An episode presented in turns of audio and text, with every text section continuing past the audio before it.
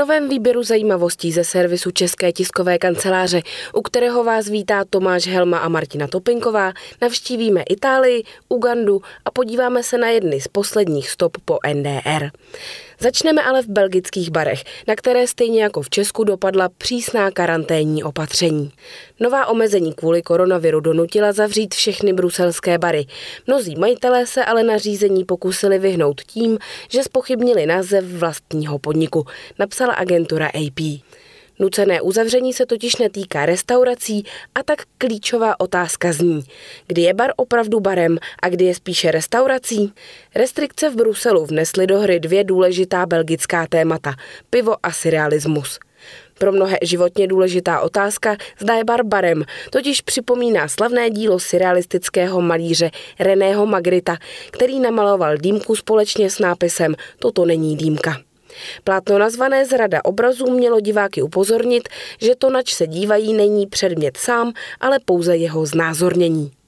Stejnou taktiku nyní volí některé noční podniky, které se snaží úřady přesvědčit, že nejsou bary.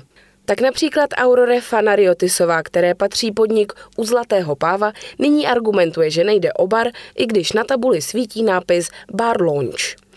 Bary opravdu musí zavřít, ale bary nejsou místa, kde se podává jídlo, říká majitelka, která má v nabídce jednohubky nebo zákusky. Vykládám si to tak, abych z toho vyšla dobře. A protože provozuji podnik, kde se podávají malá jídla, tak mám dvě možnosti. Takže teď se neprezentuji jako majitelka baru, ale jako majitelka restaurace. Popsala svou taktiku. Podobně to dělají i ostatní, takže místa známá nabídkou piva rázem v celém Bruselu inzerují hlavně svou gastronomickou nabídku. Vláda se ale pokouší vnést do nařízení řád a tak v pátek rozhodla, že otevřené podniky musí u vstupu vylepit úřední povolení potravinářské inspekce. Pokud jim nedisponují, budou považovány za bary bez ohledu na to, kolik jídla mají v nabídce. Provozovatele ale těžko někdo může vinit z toho, že k nařízení přistupují příliš kreativně poté, co řada z nich zažila tříměsíční jarní karanténu, která jejich podnikání uvrhla na hranici krachu. Už pět našich členů spáchalo sebevraždu, říká šéfka Belgické federace majitelů kaváren Fedkav Diane Delenová. V Bruselu je 16 barů a další nucené zavírání může řadu z nich definitivně položit. Majitelé barů tvrdí, že za značných nákladů zavedli úplně stejná bezpečnostní a hygienická opatření jako restaurace a že vládní politika je diskriminuje. Vláda ale tvrdí, že bary jsou pro šíření koronaviru mnohem rizikovější. Víme, že tam jsou často ohniska viru. Samozřejmě ne ve všech barech, ale v příliš mnoha z nich bohužel ano, řekl ministr zdravotnictví Frank van den Brucke. Při interpelacích ve sněmovně ale připustil, že důkazy pro takové tvrzení nemá. Existuje vědecký důkaz? Milí kolegové, tady vás zřejmě zklamu. Věda je nejistá a data by mohla být průkaznější, řekl. Taková vyjádření Dylanovou rozčilují. Je to neskutečný podvod. Žádný vědecký důkaz prostě neexistuje, myslí si. Vandenbrucke je ale toho názoru, že situace je kritická a vyžaduje drastická opatření. Belgie, kde žije 11,5 milionu obyvatel, má jedno z nejvyšších čísel, pokud jde o celkový počet úmrtí na COVID-19 na hlavu poté, co země zaznamenala přes 10 tisíc obětí. Sám Brusel je pak zase na špičce co do počtu nakažených.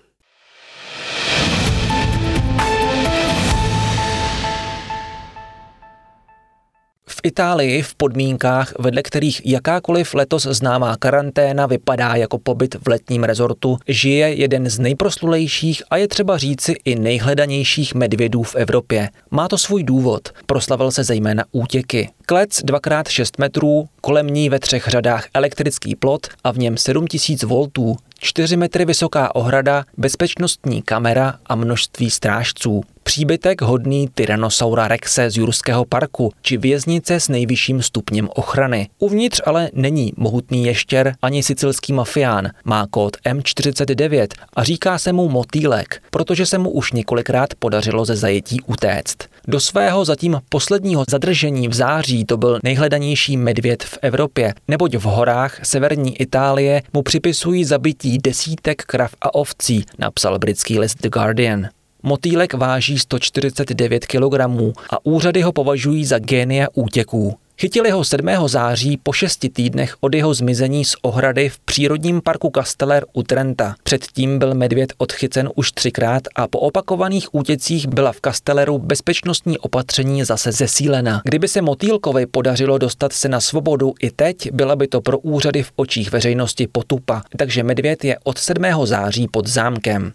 Odchycen byl 14 dnů po útoku jiného medvědího samce na policistu v Trentínu. Tento incident pak oživil debatu o smyslu vracení medvědů do přírody. K Trentínu medvědi od jak živa patřili. Jeden z patronů tohoto regionu, svatý Romedius, poustevník ze 4. století, bývá spodobňován s medvědem po boku. Legenda praví, že medvěd potrhal jeho koně, když svatý muž mířil do Trenta za biskupem, ale poustevník si medvěda podrobil a dojel ke svému cíli na jeho zádech letech. V 17. století začal intenzivní lov medvědů a guvernéři jednotlivých měst lovcům za zabití zvířat platili. V roce 1998 v Trentínu žili jen čtyři divocí medvědi. O obnovu populace se zasadil projekt Life Ursus, financovaný Evropskou unii. Zoolog Oswald Negra řekl, že se díky tomu podařilo do Trenta dostat devět medvědů ze Slovinska. První medvíďata se narodila na začátku tisíciletí a od té doby se postupně populace zvýšila na 60 medvědů. V roce 2010 byl projekt Life Earths označen za úspěšný a byl ukončen, řekl Negra. Vše se zdálo být v pořádku, dokud se v přírodním parku Adamelo Brenta zájmy medvědů nestřetly se zájmy člověka. Zvířata pronikla k vesnicím a protože se neuživila v horách, začala napadat volně se pasoucí stáda. Dnes dostávají chovatelé za každé zabité zvíře odškodné 12 eur, tedy v přepočtu asi 33 tisíc korun. Avšak střed zájmu pokračuje. Odškodné je dobré, ale jenom do určité míry. Naše krávy a ovce to nejsou jen čísla. Každá má jméno a minulost. Všichni chtějí chránit medvědy, ale proč se nikdo nezajímá o ty bezbrané krávy a ovce, které ti masožravci dáví, řekl Giacomo Broke, který vede Združení chovatelů v Trentu. Musíme stav medvědů omezit a když říkám omezit, myslím tím utratit je, dodal. Takže vznikly čety odpůrců medvědů vyškolené na odchyt a v případě nezbytnosti i na odstřel nebezpečných kusů. Deset medvědů zmizelo, další skončili v oplocených ohradách. Negra nesouhlasí, Existují prostředky na ochranu stát, elektrické ohradníky, psy. Místo toho úřady medvědy považují za těžké zločince, kteří patří za mříže, řekl. Do čela regionu Trentino se v roce 2018 dostal díky podpoře chovatelů Mauricio Fugati z pravicové ligy. Strážcům parků povolil nebezpečné medvědy odstřelit. Jako první byl na seznamu čtyřletý M49, tedy 49. medvědí samec narozený v Trentinu, který už měl svou pověst. Fugaty prohlásil, že zvíře napadlo desítky kusů skotu a nařídil jeho odchyt. Medvěd byl chycen loni 14. července, ale hned následujícího dne byla ohrada prázdná. M49 překonal čtyřmetrový zátaras a zmizel v lese. Fugaty dal povolení k odstřelu, pokud se zvíře přiblíží k lidským obydlím. Svým útěkem si M49 získal přezdívku Motýlek po francouzi Henri Charrierovi, který vlastní útěk z vězení zachytil ve stejnojmeném a později sfilmovaném životopise. M49 byl znovu chycen loni 29. srpna, ale v zajetí pobyl jen dva měsíce, až do dalšího útěku. Po dalším odchytu už byla ohrada spevněná a motýlek dostal obojek, aby bylo možné zachytit jeho pohyb. Jenomže marně. Tento symbol svobody a síly přírody uprchl znovu letos v červenci a obojku se zbavil. Přešel do údolí Fieme, kde svá stáda skotu pase už tři generace rodina Vareskových. Motýlek prý 14. srpna zabil čtyři krávy. Všechny je zabil, ale snědl jenom ještě nenarozené tele z jedné jalovice. Tady se lidé před desetiletími zahon na medvědy oceňovali. Naši předci měli pravdu, říká Mauro Varesko. Motýlkův útěk trval do září a teď je zvíře v kleci. V prvních týdnech zajetí ho veterináři sklidňovali sedativy. Ministr pro životní prostředí Sergio Costa řekl, že se zvíře musí vrátit do přírody, ale na Facebooku napsal, že vláda jeho osud moc ovlivnit nemůže. Trentino má autonomní status a o budoucnosti motýlka rozhodnou místní úřady. Mám-li zvolit mezi M49 zamčeným po zbytek života v kleci a mrtvým M49, pak jako zoolog dávám přednost eutanázii. Považuji to pro divoké zvíře za vhodnější řešení, řekl Negra. Ornella Doridžatijová, která v Trentínu zastupuje Mezinárodní organizaci ochrany zvířat, začala kvůli motýlkovi držet hladovku. Medvědi musí zůstat na svobodě. Zdejší lesy patří vlkům, medvědům a srncům. My lidé jsme zde pouze hosty, řekla.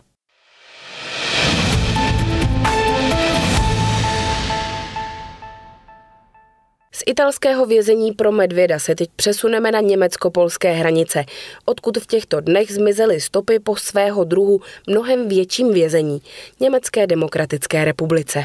Jak napsal berlínský zpravodaj ČTK, šlo o poslední hraniční sloupy, které tam po ní zůstaly. Stalo se tak v době, kdy si Německo připomíná 30 let od znovu sjednocení. Jako poslední byly nahrazeny původní betonové sloupy novými ze sklolaminátu v zámeckém parku v saském městečku Bad Muskau. Stejné betonové sloupy byly na někdejší vnitroněmecké hranici mezi NDR a západním Německem. Naopak na československém, respektive českém pomezí v minulosti rozmístěny nebyly. Již dříve byla výměna dokončena na úsecích německo-polské hranice ve spolkových zemích Mecklenbursko, Přední Pomořansko a Braniborsko. Zbývala tak jen hranice Saska s Polskem. Práce na 120-kilometrovém saském úseku německo-polské hranice, kde bylo 307 sloupů z dob NDR, začaly již předloni na podzim. Tehdy se jich výměny dočkalo 16. Práce se pak znovu rozběhly v loňském roce. Plán byl, že budeme postupovat od jihu k severu a že za několik měsíců bude hotovo. Ale nebylo tomu tak, protože jsme museli respektovat vegetační klid v parku v Bát Muskau. Řekla v Bát Muskau Anet Rottenbergerová Temeová, která je šéfkou GeoSN. Po dohodě s parkem proto bylo ponecháno posledních osm zdejších sloupů na letošní podzim a nyní je hotovo, dodala. Rottenbergerová Temeová uvedla, že o poslední sloupy se veřejnost velmi zajímala. Neustále se nás lidé ptali, zda by si je nemohli vzít, protože by byla škoda je pouze zlikvidovat. My jsme jim je ale dát nemohli, protože sloupy jsou majetkem spolkové vlády, vysvětlila. Poslední sloupy dostává k vystavení nadace parku knížete Piklera Bát Muskau, řekla ČTK Barbara Voltersová, která je mluvčí GeoSN. Holger Daetz, který je šéfem nadace pečující o park zapsaný na seznamu kulturního dědictví UNESCO, převzal také pamětní fragment z původního hraničního sloupu číslo 295. Stejnou upomínku dostali i manželé Veserovi, kteří se letos v srpnu na zámku v Bad Muskau brali a před tímto sloupem z doby NDR se tehdy vyfotografovali. Byl to takový nápad. Řekl jsem si, že prostě fotku u hranice s ještě starým sloupem chci mít. Prohlásil Veser o netradiční svatební fotografii. Dodal, že kousek betonového sloupu, který dostal, si doma se ženou vystaví u fotky. Dajec řekl, že výměnu vnímá s jistými rozpaky, protože místo původních zašlých sloupů tisklo laminátové září novotou. Opět to zdůrazňuje, že je tady hranice, i když je dnes volně průchozí. Uvedl s tím, že byl zvyklý hranici nevnímat, což nyní není možné možné. Ale chápu to, řekl. Dajec rovněž poznamenal, že na přítomnost hranice nedávno ukázal koronavirus, když Polsko v rámci karanténních opatření uzavřelo za pomoci vojska hranice. Na náhradě sloupů se v roce 2011 dohodla stálá německo-polská hraniční komise. Výměna všech německých hraničních sloupů mezi Mecklenburskem, Předním Pomořanskem a Polskem se uskutečnila mezi roky 2014 a 2017. Dokončovací práce se pak odehrály v roce 2018, řekl ČTK Jirk Rubach z katastrálního a zeměměřičského úřadu Mecklenburska Předního Pomořanska. Rubach, který je zároveň členem zmíněné hraniční hraniční komise upřesnil, že v Mecklenbursku předním Pomořansku byly zachovány dva sloupy. Jeden byl předán Pomořanskému zemskému muzeu v Greifswaldu, druhý byl restaurován a vystaven v budově zeměměřického úřadu v Mecklenburské metropoli Šverinu, uvedl. Původní sloupy ze 60. let byly betonové a opatřené cedulkou se státním znakem NDR, což bylo kladivo s kružítkem ve věnci zlatých klasů. Po sjednocení Německa v říjnu 1990 byly sloupy postupně přetřeny konzervačním nátěrem v německých barvách, tedy černé, červené a zlaté, ale jejich životnost i tak dosáhla konce. Beton na některých sloupech byl natolik poškozený, že byly viditelné i železné výstuhy.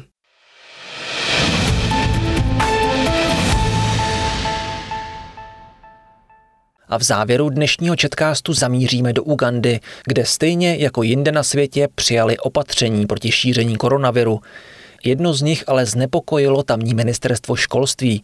Před čtvrtečním obnovením výuky po koronavirové pauze varovalo rodiče, aby dětem do škol nedávali dezinfekci na ruce. Úřady totiž studenty podezírají, že by si v lahvičkách místo antibakteriálních gelů přinesli do školy alkohol. Napsal s odvoláním na uganská média spravodajský server BBC.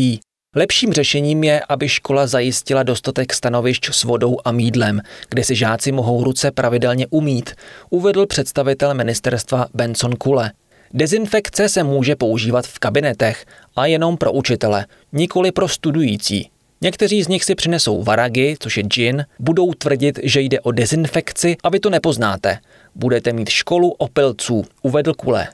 Ugandské ministerstvo zdravotnictví výrobcům dezinfekčních gelů doporučilo, aby jejich produkce měla nejméně 70% podíl alkoholu. Silný odér dezinfekce by tak byl podobný jako u ugandské pálenky. Žáci posledních ročníků základních a středních škol se ve východoafrické zemi do lavic vrátili ve čtvrtek po šestiměsíční přestávce vyvolané epidemií COVID-19. Pokud se mezi studenty nebude šířit nákaza, zpátky k výuce se vrátí i další třídy, uvádí ugandský list Daily Monitor. Více než 42 milionová země od prvního případu zaznamenala bezmála 10 tisíc nakažených a 93 úmrtí. Z aktuálního četkástu je to vše, naschledanou za týden.